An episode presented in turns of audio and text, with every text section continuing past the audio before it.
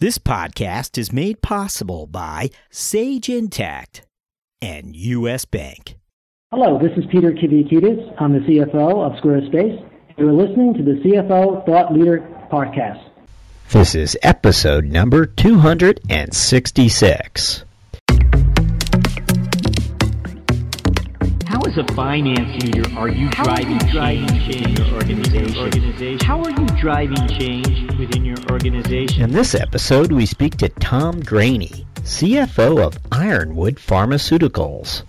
So it's it's a competitive market, and we look to be competitive because uh, we're in a intellectual property business, and we need to ensure we've got the, the best possible people. So when you look at the uh, focus and speed at with which uh, accounting is progressing, it's just becoming much more uh, resource intensive on the people side, and there just aren't enough good people who have the right experience. And I think that's frankly going to be a big challenge for for the finance functions, regardless of the industry they're in in the U.S. Listen to our complete interview with Tom after these words from our sponsor. It's a question every growing business must answer. How do you scale your organization to accommodate growth while reducing risk? Sage Intacct provides the instant visibility into deep operational and financial requirements that inform decision making when scale is top of mind. By automating error prone manual tasks and allowing your team to focus on the analysis of more accurate information, Sage Intacct provides the visibility required to confidently scale your organization. Sage Intacct is the only AICPA preferred provider of cloud financial management software. Hello, we're speaking to Tom Graney, CFO of Ironwood Pharmaceuticals, which has a, a market cap of two billion today. Tom, welcome. Thanks, Jack, uh, and thanks for having me. And I, I, guess before we get started, I just want to thank you more generally for the, the great service you're providing with this podcast series. I think CFOs don't often have places to turn for for peer advice, and it can be a, a lonely place. So it's I think uh, valuable service you're providing. Well, that's nice to hear. I know that um, few leadership roles are evolving in business as quickly as uh, the finance leadership role is. So we like to think we're capturing sort of that first draft of business history, and at the uh, the same time, helping uh, future finance leaders understand better the types of experiences that can best prepare them for a CFO role. And so, Tom, let's let's begin there. What would you tell us? What were those uh, past experiences that you feel helped prepare you for a, a finance leadership role? Well, I think for me, um, it it kind of started very early in my career where uh, I had decided that recognizing I was going to be working really hard and for for a, a long career that I wanted to make sure that I was investing my energy in a industry I was passionate about. And for me, that happens to be human health care. Uh, I've spent the last 25 years or so um, in uh, the industry of providing either pharmaceutical or medical devices, which have changed millions of people's lives along the way. And uh, it really started me on a path of making sure that as a finance leader, I could see a direct line of sight to the decisions I was helping to, to make and how that was impacting patients. So uh, there's a, a special responsibility I feel that comes in the healthcare space and one that uh, I felt would keep me engaged and excited and passionate for for decades, and it certainly has. So I would say that that was the first kind of critical decision I would say that set me on the path to, to being a CFO in a pharmaceutical company. I would say the second one uh, is around value creation. It's a, it's a real passion of mine. I spent uh, 20 years at Johnson & Johnson, and a lot of that time was spent on the topic of creating value. And for me, that really started with defining what value creation is. I think uh, it's a term you hear a lot, uh, and if you were to ask around, I, I'm pretty sure you would not get a consensus on how to define it. Uh, the way I define it is that uh, when you're making an investment, that investment's going to provide a, greater return than alternative investments with a similar risk profile. So uh, at J&J, I, I spent a lot of time thinking about value creation and how uh, it really should be the lens we look through when we're trying to make the best decision possible. And you know that plays on a number of kind of subspecialties in, in finance, whether it's M&A or portfolio management or capital or resource allocation decisions. So um, it kind of those two things, the passion for human healthcare and also a passion for value creation, really set me up to to view the opportunity I had in coming to Ironwood a couple of years ago uh, to be in a position where I feel that I'm well uh, prepared to to help create a lot of value here at Ironwood. Uh, I lead the corporate strategy function here, so uh, in that respect, setting the corporate strategy and then also working to to make sure we're executing against it and taking advantage of areas where we feel we've got competitive advantage. And that comes both on the commercial side, we have two drugs on the market, and also uh, on the research and development side, where we've got a, very rich pipeline. So I would kind of summarize it in that fashion. Now, uh, I was just looking at, your bio here. Did you spend part of your career in, in Europe, or was that something you could do stateside? Uh, I lived in the UK for a few years. I was responsible for J&J's pharmaceutical business in the UK, Ireland, and English-speaking Africa, based out of the UK. What do you believe that kind of perspective do you think you enjoy today that that helped shape?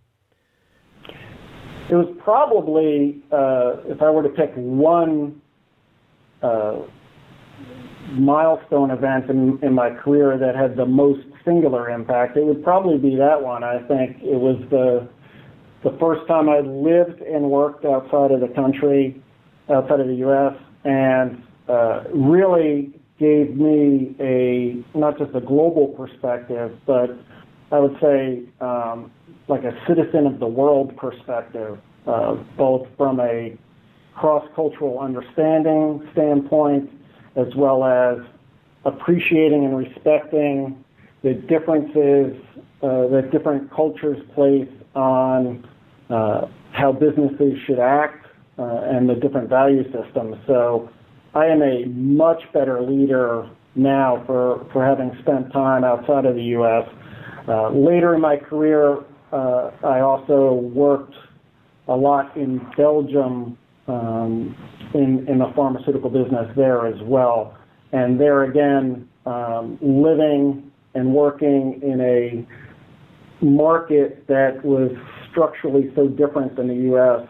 Um, just broadened my horizons tremendously, such that later in my career at J&J, I was in global roles um, where I had responsibility for facilities and people all over the world. So uh, I think having that firsthand experience to fall back on was was a privilege that uh, I was really excited to have.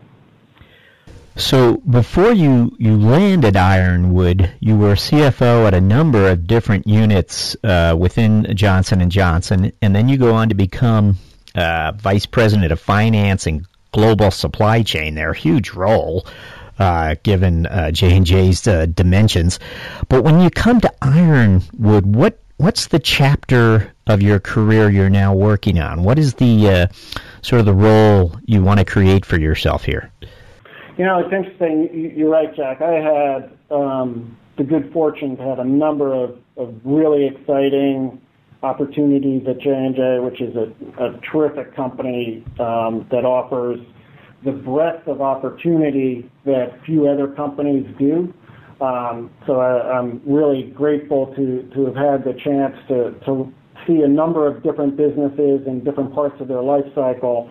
Um, and then I think in coming to Ironwood as a corporate CFO, um, it provided me with a great opportunity to continue to develop. Um, and I think that's one of the important things that I've taken through, throughout my career is I always want to be working to get better. And as a corporate CFO, certainly uh, with responsibility for the capital market piece and investor uh, relations is something I did not have at J&J. Um, so that area of development was really important for me. And then I think moving into the business at Ironwood, uh, I think we had a really strong finance team here that I was fortunate enough to, to inherit. Um, and we've been able to, to make it even better over the last couple of years by um, focusing on M&A, uh, a strategy function, and also some FP&A work. Uh, so I, I, would say overall, um, coming to what is a, obviously a much smaller company than J&J uh, was, for me, the right move at the right time from a development standpoint, and also just to, to take on the, the corporate CFO role. So, have you organized finance any differently or made changes to your team? We've made uh, a number of people changes, um, mainly focused on making sure our team continues to develop. We've built some capabilities and brought in some additional resources that um, were needed as our company continued to grow. We, we're a high growth company now and expect to be for the foreseeable future. So I'm looking to make sure that um, our team is in a position to make sure that we're able to uh, help the company make the right decisions all along the way. And that starts with setting the right strategy. So I hired a, a head of corporate strategy um, who has come in and done a terrific job in really synthesizing uh, what is important to us, and we rely on that framework uh, on a regular basis when we're making important investment decisions. So tell us a little bit about Ironwood and what sets it apart in the pharmaceutical sector today. It's it's a really fascinating company and one I, frankly I, I, had not heard of Ironwood before I started talking to the company about um, potentially joining Ironwood and it's a it's a really rare story in in biotech. Uh, the company's been around for a long time, has developed or discovered, developed, and is now commercializing a drug which rarely happens um, within the biotech industry. Typically, those companies uh, that are on the innovation side very strong get acquired.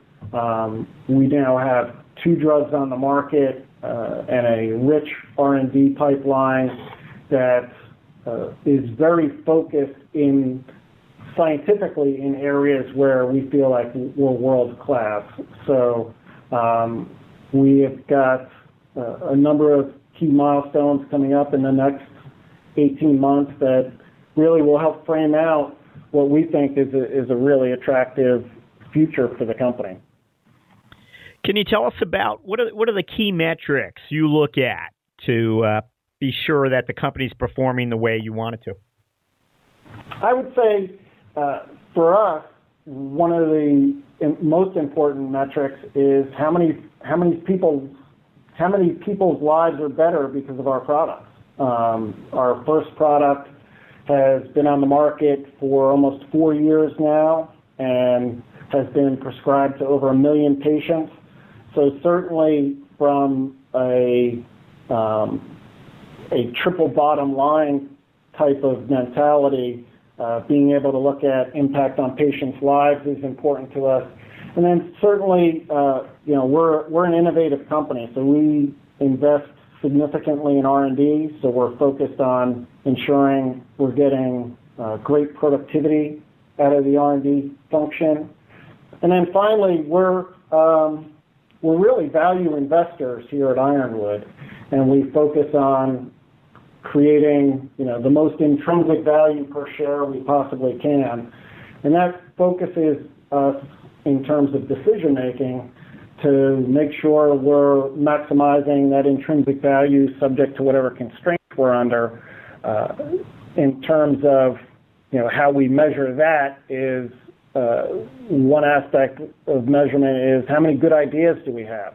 Uh, we're always going to have more good ideas than we have time, money, or resources to invest in, but we like the notion of creating selection pressure uh, to make sure that we're always investing in the, the highest value opportunities.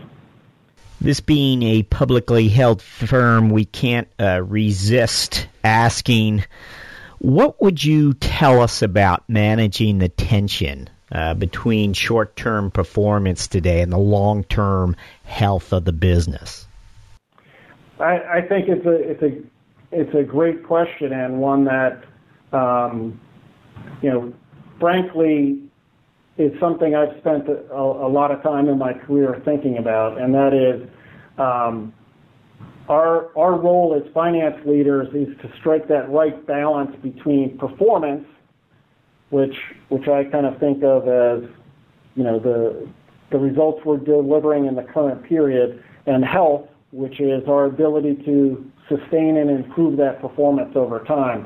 Um, the the tension around public companies and delivering quarterly results can sometimes uh, create a, a difficult environment to make sure you're focused on the health part of that equation. Um, and I think it's well understood, especially in innovative industries like healthcare uh, or pharmaceuticals, that uh, the health of our R&D pipeline is really the lifeblood of the company going forward, and that's how we're going to uh, sustain ourselves uh, in terms of value creation over the long term for our for our shareholders.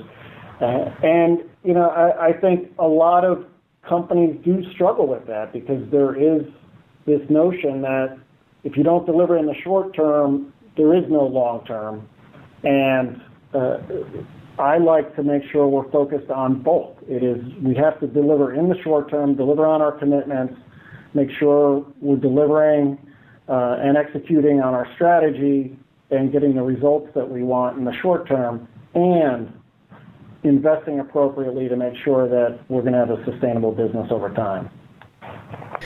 Uh, the pharmaceutical sector is certainly known for driving growth with M&A activity. How does Ironwood's approach to M&A stack up against the industry's activities? Uh, I think you're right. Uh, M&A um, within the pharmaceutical or medical technology space is a really important value creator for the industry.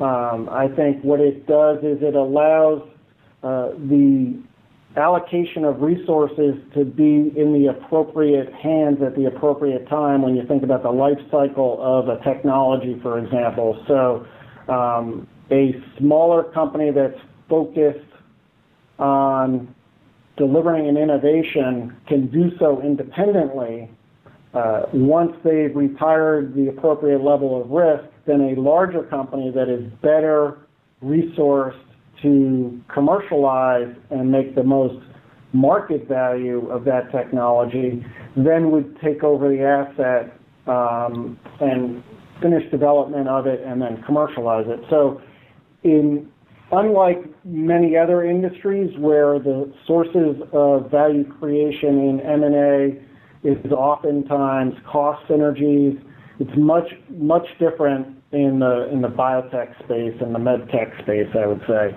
Um, at Ironwood, we do both. We, we focus on M&A where we can uh, create more value out of an asset than the the current holder of that asset. And we look to exploit that synergy on the top line um, in terms of revenue synergies. And then also on the R&D side, uh, where there's complementary technology that uh, we can combine with our own technology, that would be a, source of synergy as well. I think in general, I am a M&A skeptic. I've spent a lot of time in M&A um, and see how much value gets destroyed by the acquirers.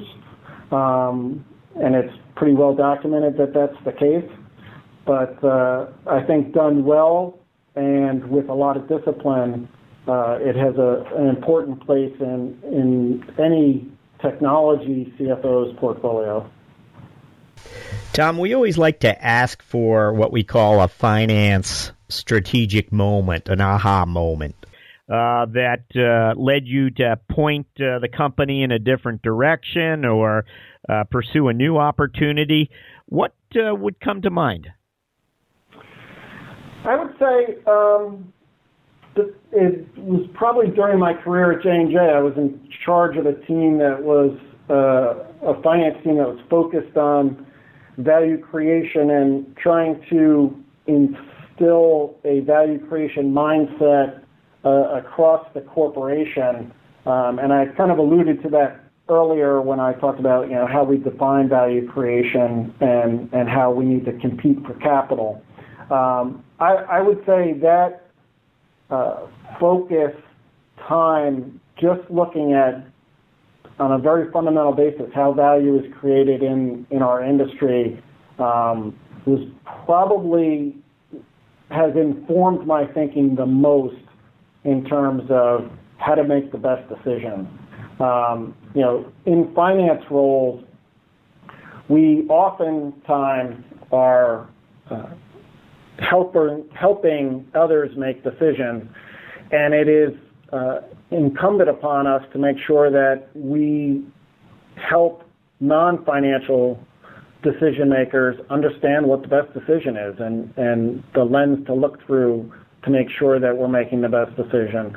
Um, at Ironwood, we, we happen to think that decision making is a competitive advantage of ours. Uh, we think we, we make great decisions um, in support of creating the most intrinsic value we can.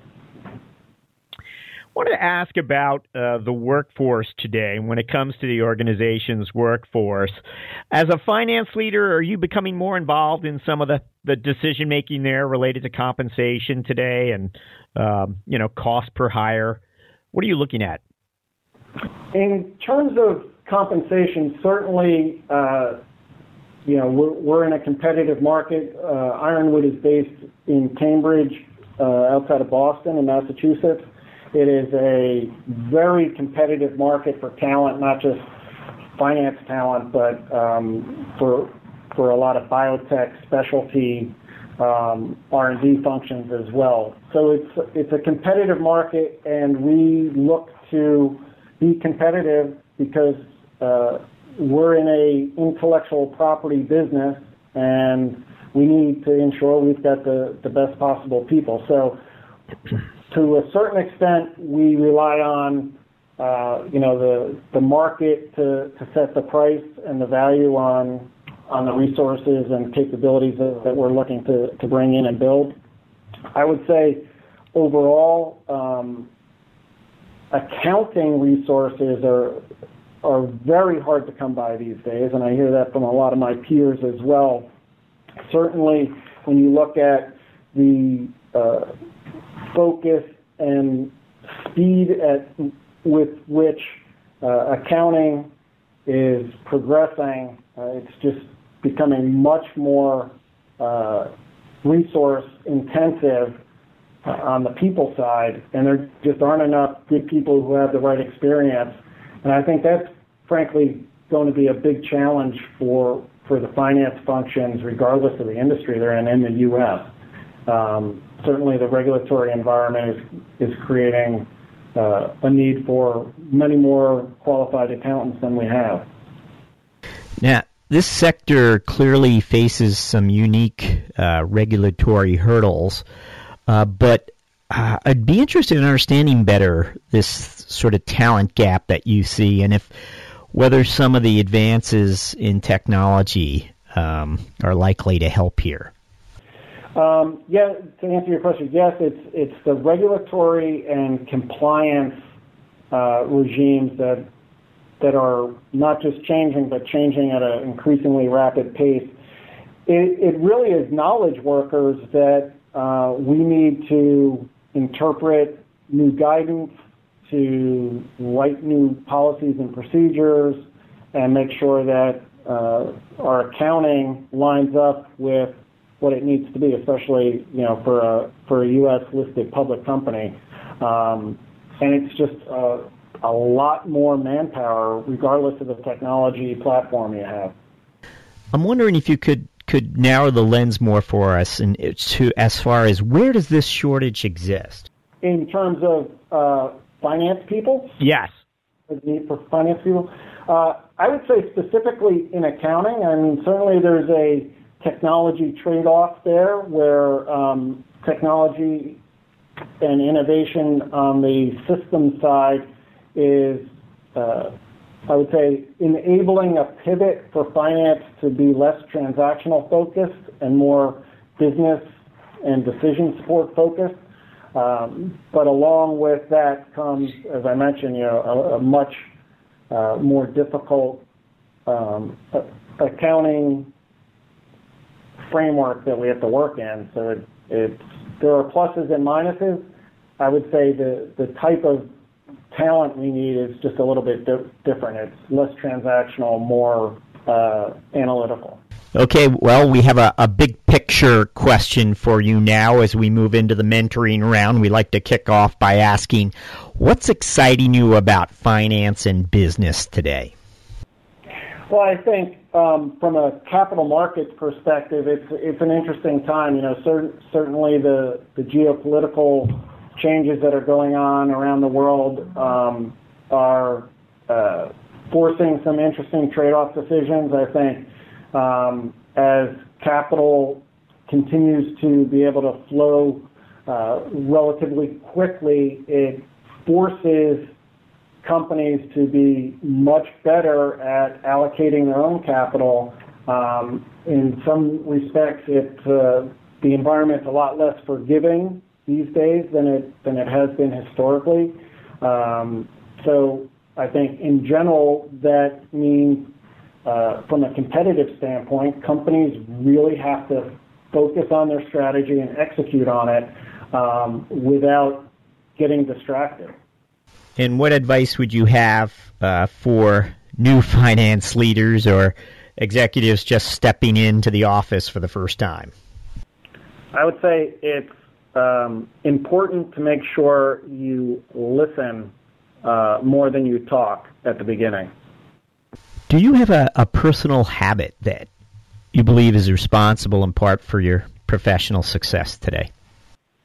I think um, I don't know if it's a habit, but I I'm a curious person, so I think intellectual curiosity I think is something that has enabled me to always be questioning and learning um, and continuing to develop. You know, I, I've got a lot of areas where you know I feel like I still have room to get better at. Um, so I, I would probably say that one and probably humility as well. I, I think um, it's important for CFOs, especially new CFOs, to be okay with the fact that they might not know all the answers, and that's okay. Is there a book you'd recommend to aspiring finance leaders? For finance people in particular, um, as I said, we've got a kind of value investor mindset here. Um, I, I would recommend folks read Warren Buffett's annual letters. Um, you know, he's a, a, a great thinker uh, in terms of the the lens he looks through and how uh, Berkshire uh, allocates their capital. Um, so for finance people who you know want to focus on finance, I, I would say those letters are are full of great insights. From a um, general business perspective, I, I like uh, Clay Christensen's work on innovation. Um, I think it provides great lessons for how you can um, focus and create a sustainable business that um, continues to innovate over time. Finance thought leaders don't go anywhere. We're about to ask our finance leader guest for their business priorities over the next 12 months. But first, permit us 30 seconds to thank our sponsor.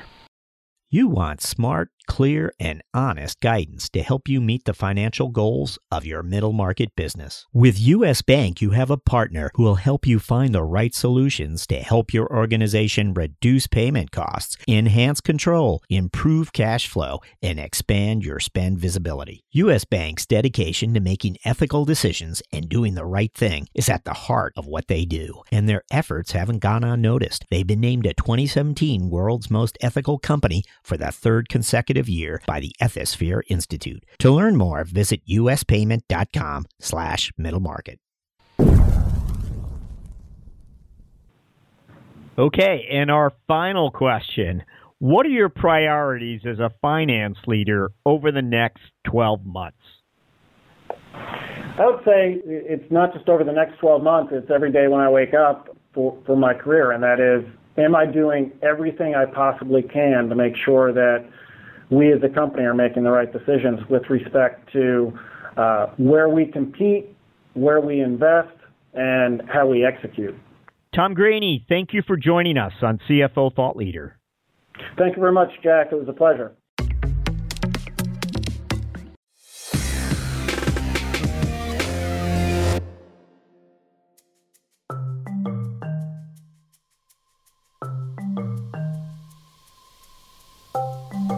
It's Jack. At CFO Thought Leader, we're interested in hearing from you. We want to find out what you would like to hear more of or less of. And so we've created an ever so short survey in order to learn from you. The survey is now available right on CFOThoughtLeader.com's homepage. It's open to career finance executives of every rank. Meanwhile, it's that time of year again. CFO Appreciation Day is quickly approaching, and we are once more firing up our kiln and making our CFO Thought Leader mug 2019 edition available to survey takers who enlist two or more of their finance team members to complete the survey. We'll mail you our also coveted CFO Thought Leader mug at zero cost. So visit us at CFOThoughtLeader.com and give us an earful. We would greatly appreciate it. Some rules and restrictions may apply.